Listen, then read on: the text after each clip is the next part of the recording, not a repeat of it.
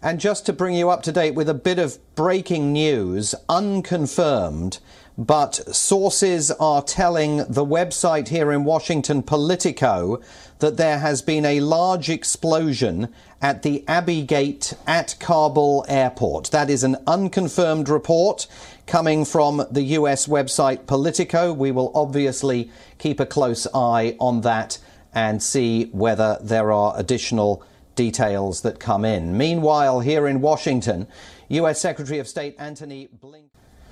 And just to get you more on that breaking news, it is now confirmed that there has been an explosion at the Abbey Gate at Kabul airport. There are images now on social media of some Afghans uh, who appear to have been injured in that explosion. No indication yet uh, as to the precise nature uh, of the casualties and whether any members of foreign forces were targeted by that explosion or in any way caught up in it. But clearly, this is a dynamically moving uh, development in Afghanistan, coming as it does just a matter of hours uh, after. Uh, the United States, the British, and the Australians had issued a security alert warning of a terror threat to the airport. We're seeing reports now.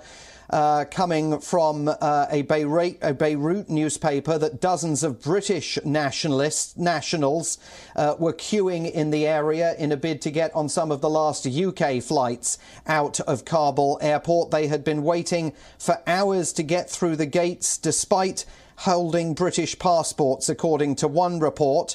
Uh, and there are indeed images, as I say, on Twitter coming from uh, people at the scene in Kabul uh, who say that there have been Afghan casualties in this explosion. So, this is a development that really now changes uh, the timeline and the narrative uh, surrounding this withdrawal operation. President Biden, remember, said a couple of days ago that he had asked the State Department and the Pentagon to draw up contingency plans uh, in case the timeline of the evacuation operation needed to be adjusted.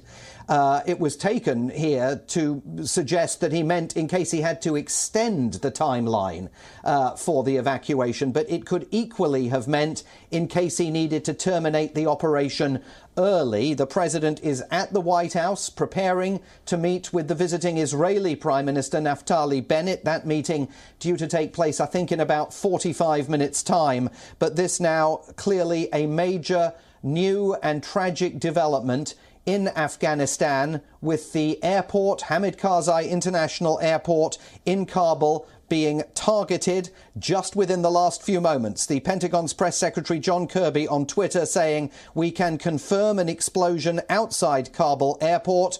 Casualties are unclear at this time. We will provide additional details when we can. And indeed, there's a Pentagon press conference due to begin in about three quarters of an hour. More on that when we get it. But back to the rest of our coverage from Afghanistan, an internal UN security document.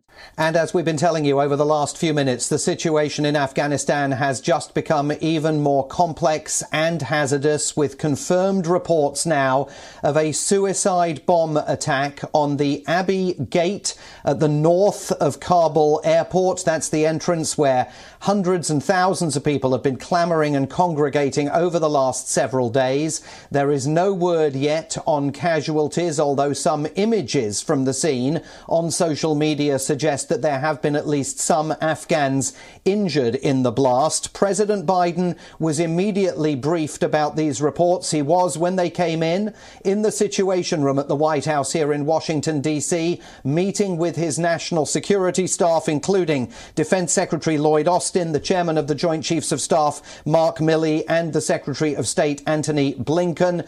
Uh, these these events uh, are, are, came after the United States, Britain, and Australia warned of credible threats of a terror strike targeting Kabul airport, and they raise enormous questions now over the future of the evacuation efforts that are still underway, with President Biden insisting all U.S. forces must be out of the country by August the 31st. We will have continuing updates for you on this unfolding situation at Kabul airport. Here on WION, World is One. That's all from me in Washington. We'll be back with more soon.